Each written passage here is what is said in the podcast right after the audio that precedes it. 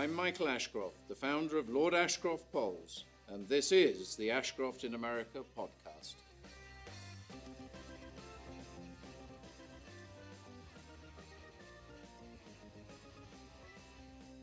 It's one year since Donald Trump was elected President of the United States. Twelve months ago, we were here to find out what was on the voters' minds as they made their decision. Now we've come back to find out how they think the President is doing, whether he's been as good as they hoped or as bad as they feared. And to do that, we've come to two states Wisconsin, which backed Donald Trump last year after more than three decades of supporting Democrats in presidential elections and then west to Las Vegas, Nevada, for a different slice of life altogether. Plenty will be written by the commentators and experts about Donald Trump's first year.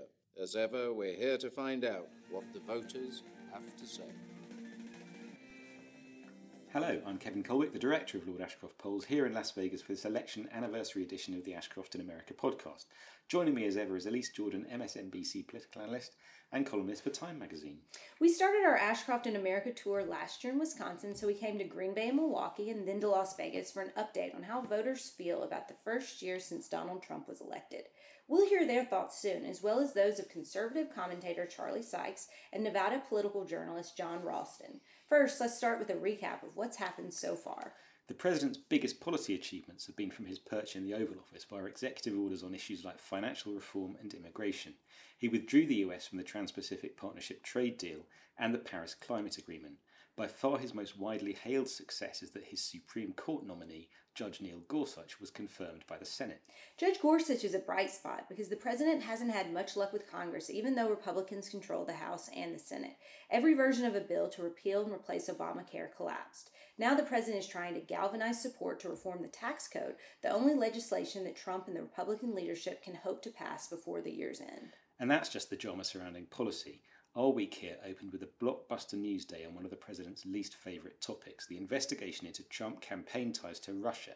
Special counsel Robert Mueller indicted former Trump campaign manager Paul Manafort and his deputy Rick Gates. On Twitter, the president continued his attacks on the fake news media as he denied any campaign collusion and pointed instead to Hillary Clinton's ties to a uranium deal with Russia.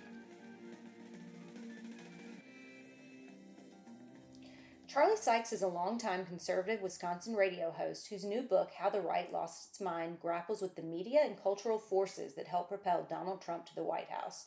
A year after our first interview, I caught up with him in Milwaukee and began by asking if anything had surprised him about the Trump presidency so far. Well, anyone who was paying any attention to Donald Trump in 2015 and 2016 shouldn't be surprised by anything that he's done as president. On the other hand, it's still somewhat shocking to see someone sitting in the Oval Office behaving that way. Even if you know that it's Donald Trump, you have in the back of your mind the sense that, okay, a President Donald Trump won't be as bad as candidate Donald Trump, but in uh, so many ways he has been. When we spoke to you a year ago, you talked about alternative reality silos in the media and in the dark fever swamps on the right, and how people just choose their news based on political outlook. And these outlandish conspiracy theories that really were thriving over the last year and still into the presidency. Do you see any, any lessening though now that Donald Trump is actually in office? No, in fact, I think that it's uh, it's getting worse because a lot of the worst actors, I think, have been empowered and emboldened by the victory. You know, if Donald Trump would have lost, I think there might have been a reckoning, and people would have asked some tough questions about that alternative reality silo and how it had misled so many people. But now that uh, you know, now that you have a Trump presidency, what you have is you have a conservative media that is absolutely more committed than ever now to defending the regime and defending the president. And I think that you're seeing a, more, a proliferation of some of those uh, some of those sites. A huge part of Donald Trump's appeal was that he was an outsider and not part of the political establishment. Do you think people still see him as an outsider, or has he become part of the establishment by virtue of being president? Well, his supporters still see him as an outsider. His supporters still see him as somebody who's going to drain the swamp. And I think they've been very, very effective, the conservative media, in creating a sense of, of persecution, that they're coming after your guy, that the left uh, not only hates conservatives, you know, hates American values, but they're going after your symbol, the person you put there to, to drain the, the swamp. So I still think that they cling to that, which of course is ironic considering you know he surrounded himself with so many insiders, um, you know, so many uh, you know you know folks who are so well connected in, in Wall Street and in Washington. In your new book, How the Right Lost Its Mind, you write about how a movement based on ideas devolved into a new tribalism that valued neither principle nor truth. And in our Ashcroft in America focus group, strong Trump supporters very often do not trust factual information as reported by the mainstream media. How did we get to this post fact landscape? Well, you know, I really spent the last year and a half trying to figure that out. You know, stepping back as somebody who I, I thought I understood the conservative movement. I thought I understood what conservatism uh, was and what conservatives believed. And so watching that devolution, watching going from Bill Buckley to Sean Hannity, from you know Edmund Burke to uh, uh, to uh, Ann Coulter was, was was kind of a shock. And I think it happened. It happened gradually. And, and I think part of the, the sort of the thirty-five thousand foot um, take on that is that a lot of us having conversations like this have been under the impression that politics is about ideas, that it's about programs and accomplishments, when in fact politics has been increasingly about attitude and about belonging.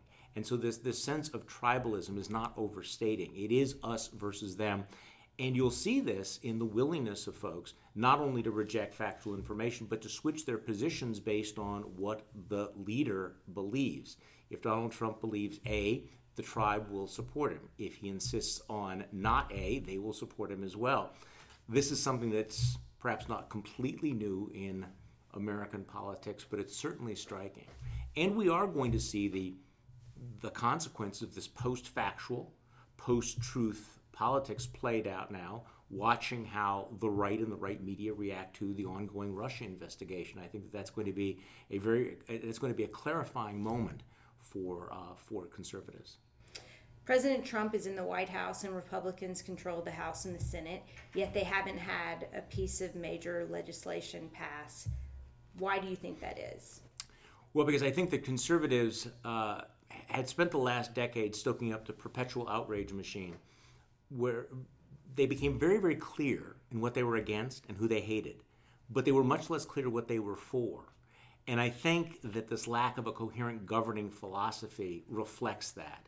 That even though they had seven years to deal with health care, they really didn't have a workable plan. And I, I, think this is part of the malaise. Also, the fact that you have, yes, you have a Republican in the White House, but he's a Republican who is not really a conservative, who has very, I, I would say, a man with without many deep principles and with uh, uh, almost boundless lack of interest and knowledge in actual policy. So all of those things play together. Do you think it's a danger to him that he might have few successes to point to from his pres- from his presidency? Well, you would think so. Uh, and, and I'll make the argument that yes, it is a danger. First, that number one, his entire appeal is that he gets things done. He's a deal maker. As it turns out, he's a terrible negotiator. He's not a very good deal maker. He doesn't understand how legislative process works. Um, also, um, he, he needs to be a winner. He needs to be perceived as a winner. If he doesn't accomplish anything, if he's a failure, uh, obviously that cuts against his image.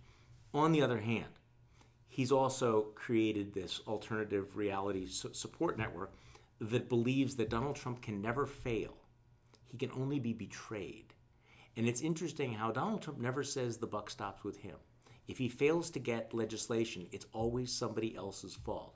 And his base doesn't seem to demand that he lead or that he accomplished something. They're more than willing to blame Paul Ryan or Mitch McConnell for all of those failings, or the liberal media, or the left, and that'll work to his favor as well. And again, if if if we are in this new tribal era, then accomplishments and issues become less important than than tribal identity. There's a reason why um, when he ought to be focusing on tax cuts, he's instead focusing on stoking the culture wars involving the you know, the the national anthem and and the NFL. I mean, that's the red meat, and he knows how to play that card, that kind of deflection.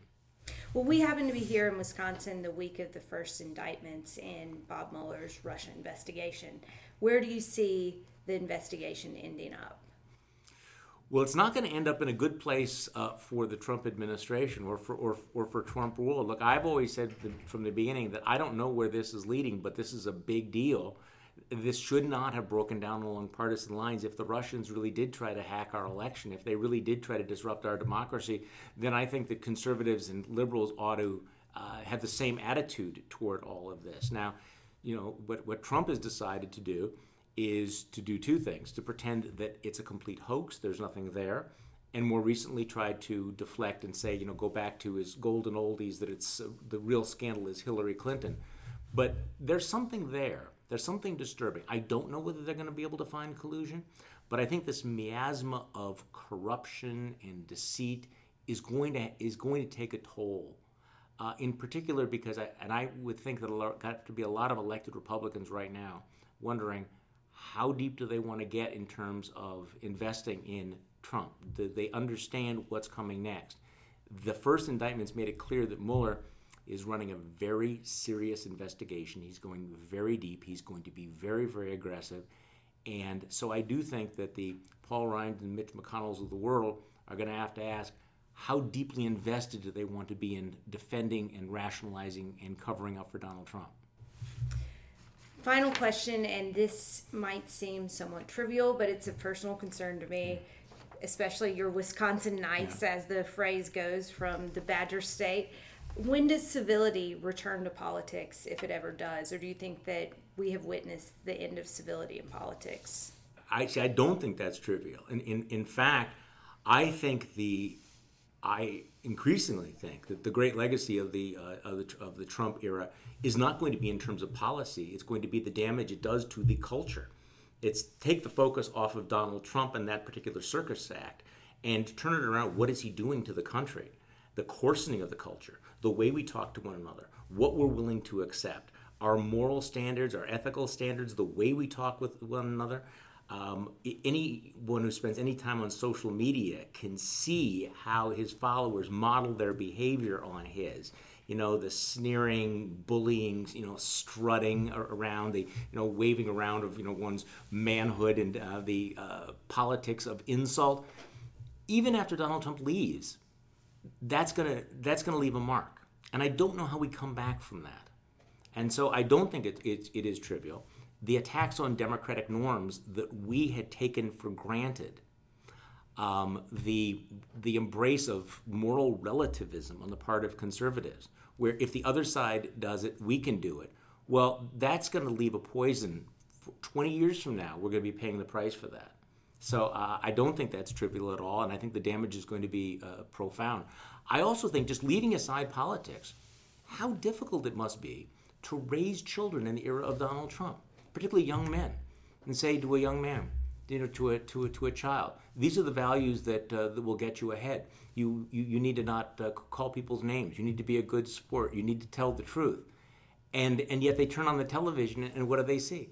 They see Donald Trump, the most powerful man in the world, married to a supermodel, and he's a billionaire.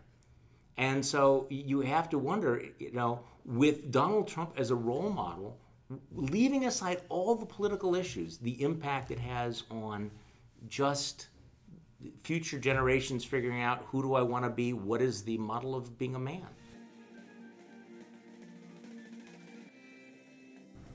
And so to our focus groups. Most of those who had voted for President Trump a year ago said they thought he was doing a good job, or at least trying to. If they were frustrated by the pace of change, they didn't usually hold the president responsible. I think he's doing good. I think he's what we needed to shake things up in this country. It's been so just blah for so many years. Mm. There's no real changes, no real nothing going on, you know. Stock market's liking it. Yep. Okay. I'm gonna say he's doing well for my 401k. Rebuking a lot of Obama's foolishness. Regulation, regulations he's cut. I think he pulled back the EPA a lot. But he's also working on that wall.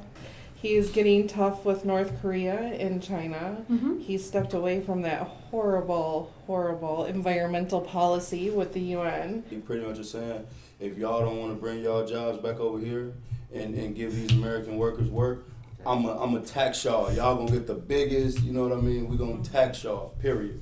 You know what I mean? And I feel like he's doing he's doing what he said he's gonna do as far as that aspect. I'm in outside sales, and there is not one customer of mine since Trump got elected that is not looking for people, and not just not just production people. They're looking for management. They're looking for vice presidents. They're looking for planners, and I never heard that my previous eight years. I think he's doing a good job. Uh, he has his faults. He is a loose cannon, but we knew that when we voted for him. He hasn't changed.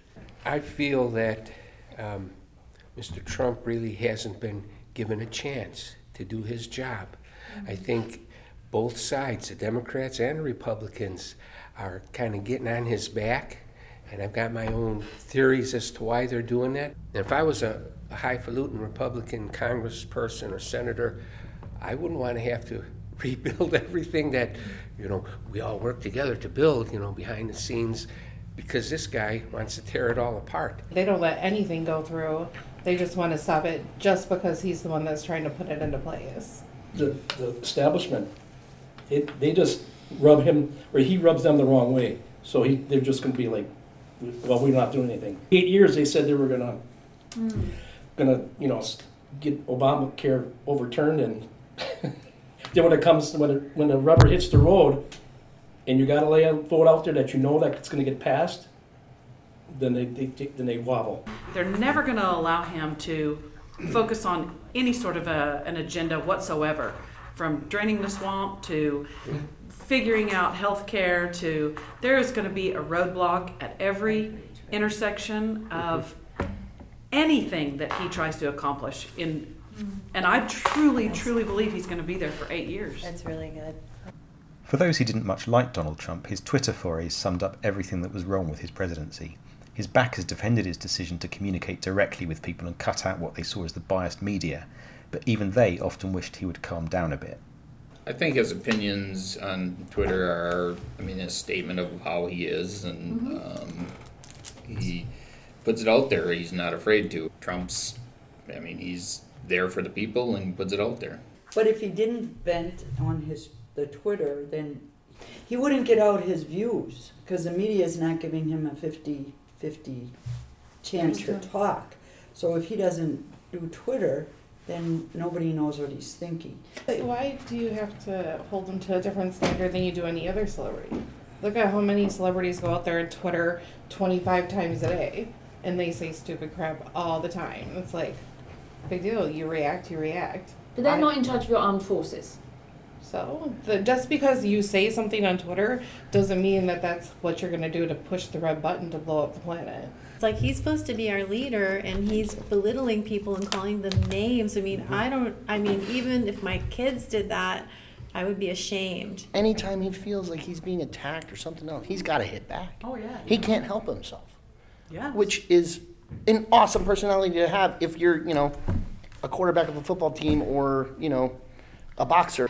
The whole Democratic Party is, and media, I include them in the Democratic Party, they're still throwing their tantrums, but he's almost like the other 12 year old in the playground. there's, there's there's less class. I mean, I don't, you know, just arguing about what somebody said on Twitter or cringing just knowing that if I open up Twitter, there's going to be something that's just like, dude, come on, like worry about uh, what's going on somewhere else or worry about something in the office, not what somebody said to you or if if somebody made fun of you. He has no filter. There's no filter. Whatever he's thinking is immediately on the internet. I, if, if he would take like five seconds and be like, should I post this? I feel like maybe he wouldn't get himself in so much trouble. Why is that such a problem? That he doesn't have a filter? Yeah. Because he's representing 300 million Americans? For our groups of African American and Hispanic voters in particular, some of the things the president said had real consequences closer to home. I think he's dangerous. Uh, and I think he's made the world more dangerous. I think, uh, similar to other people, he's given perm- people permission uh, to behave in ways that is dangerous to other people. I mean, hate crimes are up because of uh, he's His giving, rhetoric. yeah, because of, of his rhetoric, because he's giving people permission. like where I work, I, I can tell now from maybe a year ago the way people interact with me and they look at me different and they'll I had a guest call me a boy and that's I've been working at my hotel for seven years. Even my my um director, he said, "Oh, um, can you tell that black boy to um, I'm not even black, so you know." Where people would make a joke behind the door, you know, close the blinds, you know, amongst their people where, you know, they didn't take it outside. Now it's like, I can say whatever I want to say, when I want to say it, how I want to say it, whether it's in the workplace, whether it's in the street, and you better accept it, or else we have a problem. I just feel like since Trump been the president, I just feel like like 2015, 16, 17, whatever. I just feel like we back in the 50s and the 60s. I just feel like we we we kind of started over. I think he stirs the pot, and once he stirs the pot and it's like boiling over, he's like, ah, well, on to the next thing. How about that NFL taking a knee? Calling him a racist, like some of his like top best pals are like it, it sounds corny, but are black before he became president. So like we're screaming he's a racist, but like it's a show. It's a, it's the Donald Trump show. You know, just just watch it, and it's it's about building my story. Mm-hmm. Smart guy. I mean, he is a smart man. I hate it when people say Donald Trump's stupid or he doesn't know what he's doing. This is very calculated. It just looks stupid. In the week that the first indictments were handed down in Robert Mueller's Russia investigation, responses were clearly divided on partisan lines. The Senate and the House didn't find anything for a year, nothing. Otherwise, we'd have heard about it. They're just digging. They're just digging for something. It's just a witch hunt. It's a witch hunt. It's a witch hunt. Well, and they're also now, now they're asking for tax returns With a from these fancy guys. name. What the Yeah. hell has that got to do with anything? But that's what's gonna happen is they did an indictment. If Mhm. they can't get them on what they indicted them for, They'll get 'em. they'll Get them for something. It's circumstantial. They really don't have anything on them about being in communication with the Russians or having anything to do with the election. We try to influence other countries' elections. They try to influence our elections by feeding all this stuff. So it's been going on for 30 years, but this year we're going to focus on it. Mm-hmm. To be honest, anytime I see Russia come up, I just change the channel. Which is the channel that you get your news from mainly? Fo- I watch Fox. Fox usually. I stay away from the, the old networks, NBC, ABC. I, I probably watch the Fox. Yeah, I watch Fox. I, Fox. yeah. Fox is the only one that doesn't bash them all the time. Do you think the Trump campaign did collude with Russia? Yeah. Yes. Oh yeah. Absolutely. Yes. I Hundred mean, percent. Uh, yeah, I think that they were involved, but I mean, if I was Donald Trump running for president, I would be like, mm, I don't want to know about it. This will be his unraveling. He's he has there is so much I think going on and for them to already five months in to have indictments this in, in the indictments it doesn't show anything connected yet to trump but it's going back to the money and for to me this is just the very very beginning of what will what will end up being his his unraveling mm. Do you think he did collude with Russia? yeah. Yes, ma'am.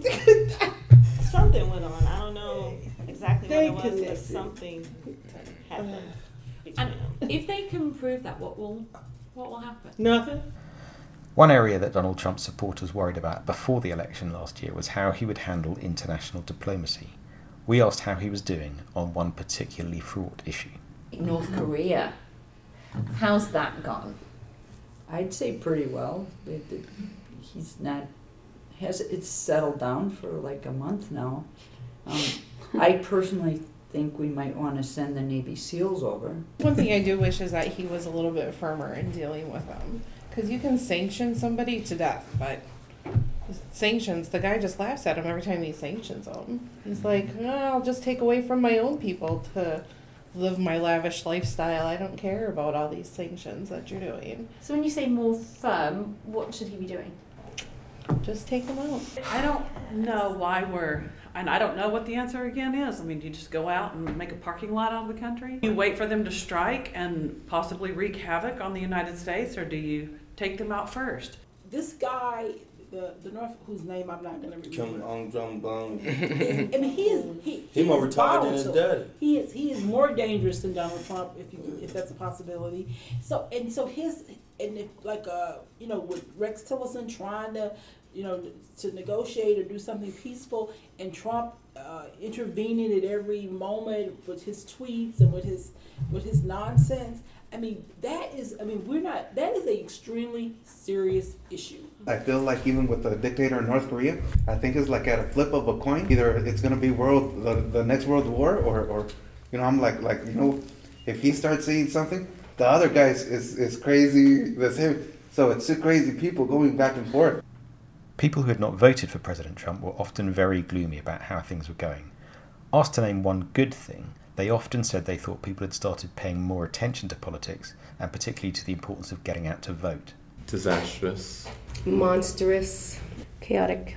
I think Trump is an embarrassment to the country. Uh, I think he, you know he's unethical in every possible way. Of course, he always he always has been, uh, and I, I think that he's done a lot of stuff. I think Trump has done a ton of things, protections or regulations that he's rolled back. Um, I mean, there's every day there are things getting passed, and then all this mockery and all this uh, uh, clownery is a distraction from all the stuff that is happening. Uh, it seems like the, the biggest part of his campaign is to undo everything um, spearheaded and um, accomplished under the Obama era that had Obama's name on it. Uh, especially, you know, the healthcare, uh, the Affordable Health Care Act. It seems to me like he's okay with not governing. Like he's okay with get on the phone, start some crap with somebody, and then that way you don't have to govern. I'm Puerto Rican, and my family's from Puerto Rico. And I saw that interview that he did throwing the towel as a football. That was degrading. If I would have been there, uh, that's just not right. His remark was, "Oh, Puerto Rico just put me in debt." You know, oh my God, just I couldn't believe he said that. You know, a lot of a lot of our presidents that we've previously had, it seemed like they were into all the American people or the people that were living in this country.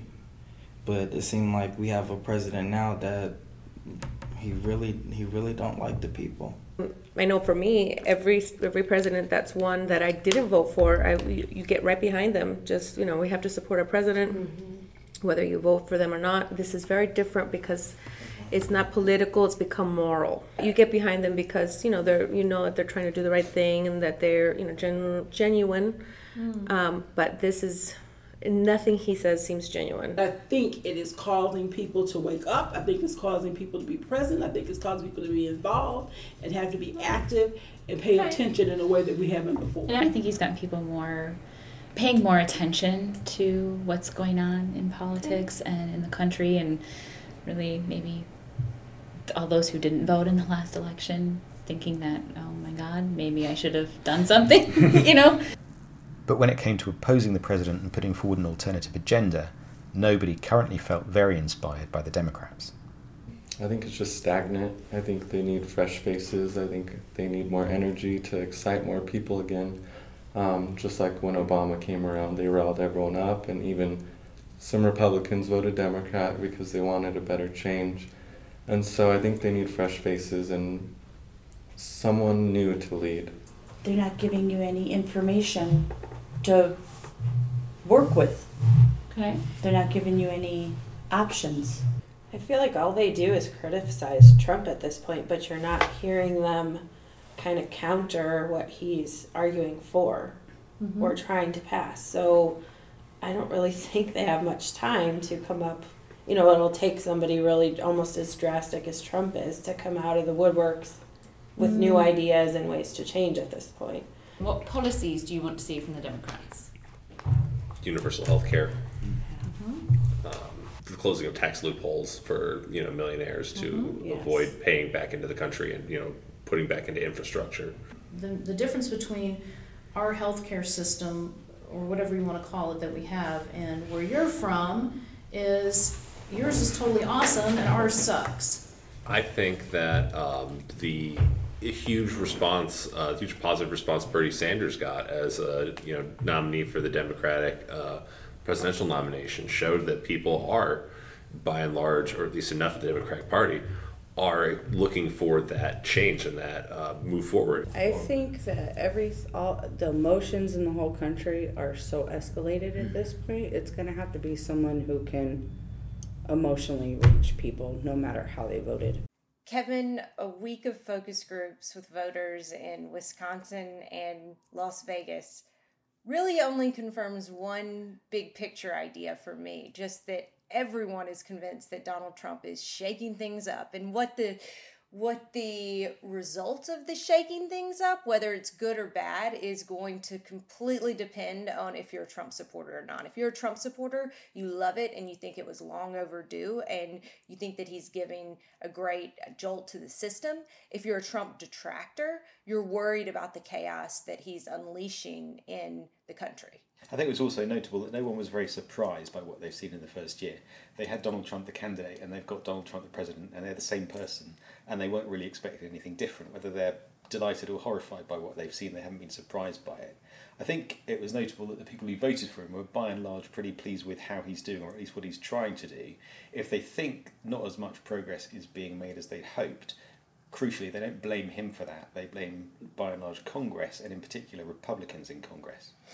And the media gets the blame for even reporting on incendiary tweets or incendiary comments from Donald Trump. His supporters see the constant attacks, the you know, reporting on factual things that Donald Trump has said, they see it as an attack. They see it as focusing on the wrong issues to the detriment of Donald Trump being able to get anything done. So, what they see as a constant barrage of criticism of this president reinforces that he's under attack and that that is what is keeping him from making America great again. And a good example of that that we've seen this week, in fact, has been the Russia investigation.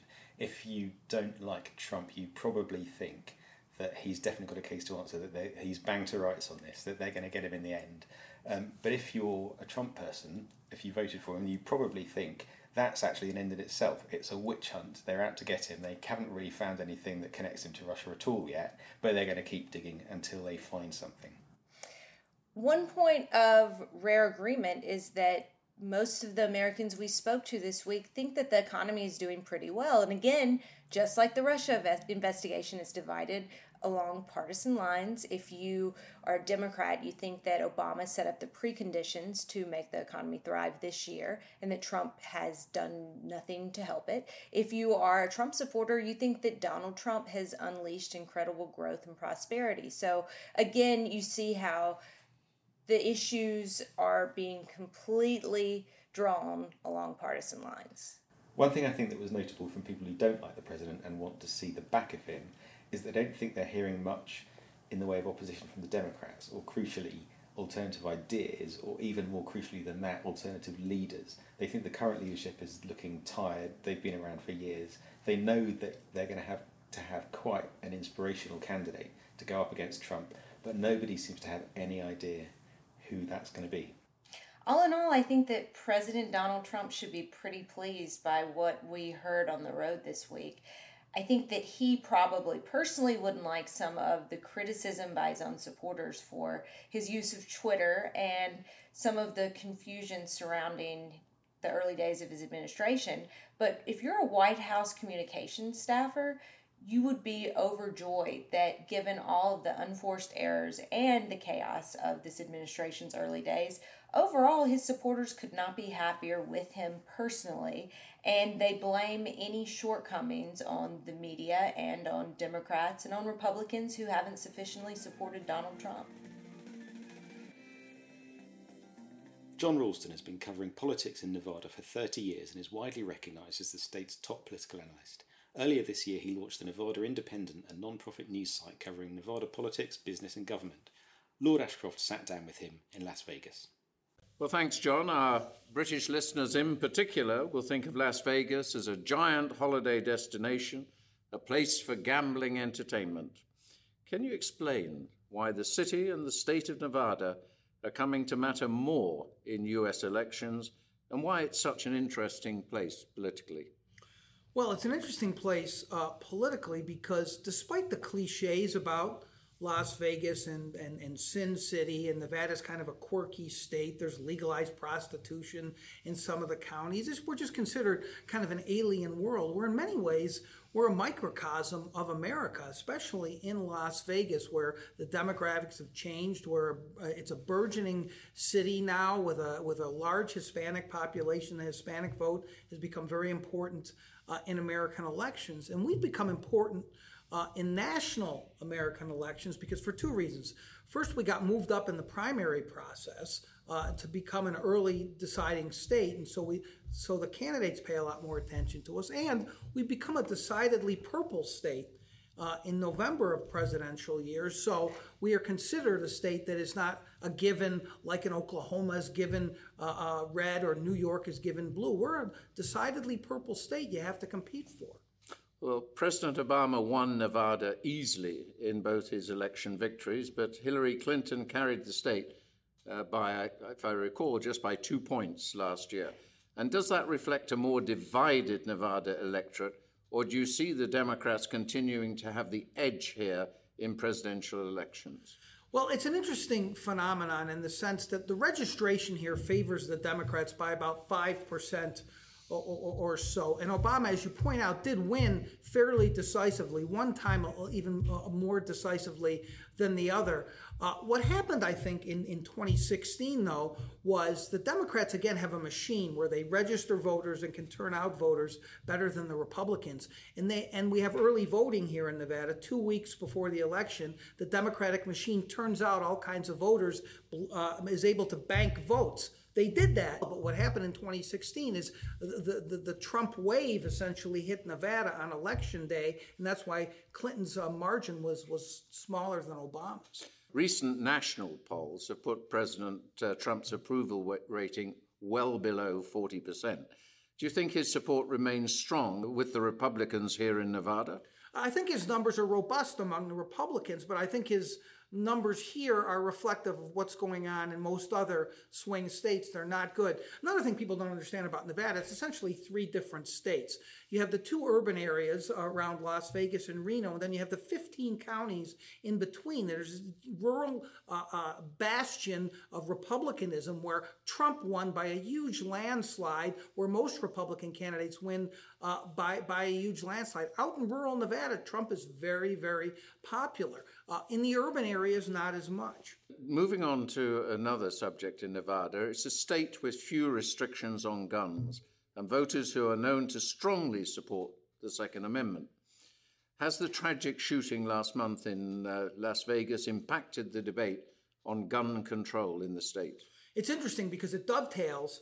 Uh, the tragedy occurred several months after uh, Nevadans actually passed was something something nobody thought would pass here, which is a background check uh, initiative, which, as going back to my previous statement, got destroyed in rural Nevada, but won by enough in Clark County, where Las Vegas is, that it offset the losses uh, elsewhere. It has yet to be enforced, that background check initiative, because the very conservative attorney general, who is now running for governor and is a big Trump supporter, has refused to uh, uh enforce it. And he has actually come out with a statement saying that uh, Las that that nothing would have been changed if that background check had been enforced because Stephen Paddock supposedly got his guns legally. Next year's uh, midterm elections here do look particularly intriguing, uh, with Senator Heller facing a primary challenge backed by the president's former strategist, Steve Bannon. How do you see that playing out? Well, I think Dean Heller's people are worried about Danny Tarkanian because Tarkanian has essentially been with Trump from the beginning and he is playing Heller as not as steadfast in his support of Trump. The elections here in the primary for Nevada occur in June, so the turnout's very, very low 20, 30%. Those who vote are Trump voters. And so Tarkanian, as Heller's people would tell you if they were hooked up uh, to a polygraph, has a chance to beat him. And they're worried about him. Danny Tarkanian's run several times before. He's never won a general election, but he's won three primaries because he does appeal to the hardcore base. And finally, Jon, in the run up to the 2016 election, there was much speculation over if a Trump effect would drive increased Latino turnout. And though Clinton did win among Latino voters, she had less support than Obama four years earlier. How do you think Hispanic voters are reacting to the Trump presidency? And how much of a force do you think they'll be in the midterms next year? They'll certainly be a force. Uh, whether it'll be about a fifth of the electorate or a little less, they, they'll, be a force. Smaller in an off-year election than, than, than in a presidential election. It's always difficult to generalize about any block of voters, whether it's an ethnic block or an age block, uh, and there are different cohorts among Hispanic voters. But generally, they are still very anti-Trump. Uh, here. They're worried about uh, his decision to uh, uh perhaps end DACA uh, uh although that's still, as we talk, up in the air. Uh, and so the Democrats are hoping to harness uh, the, the, Hispanic voters. Four years ago, the last off year election, there was a dramatic decrease in turnout among Hispanic voters. Democrats got swept across the board here in Nevada. They're very much trying to find strategies so that doesn't happen again. And that's it for this special edition of the Ashcroft in America podcast. Tweet us with your comments, questions, and thoughts using the hashtag Ashcroft in America, and you can subscribe to our podcast on iTunes. Lord Ashcroft's book on the 2017 UK election, The Lost Majority, is available from Amazon or direct from bitebackpublishing.com, and I, for one, highly recommend it. All our research is published at lordashcroftpolls.com, and you can keep up to date on our Facebook page. Thanks for listening to Ashcroft in America, and we'll see you next time.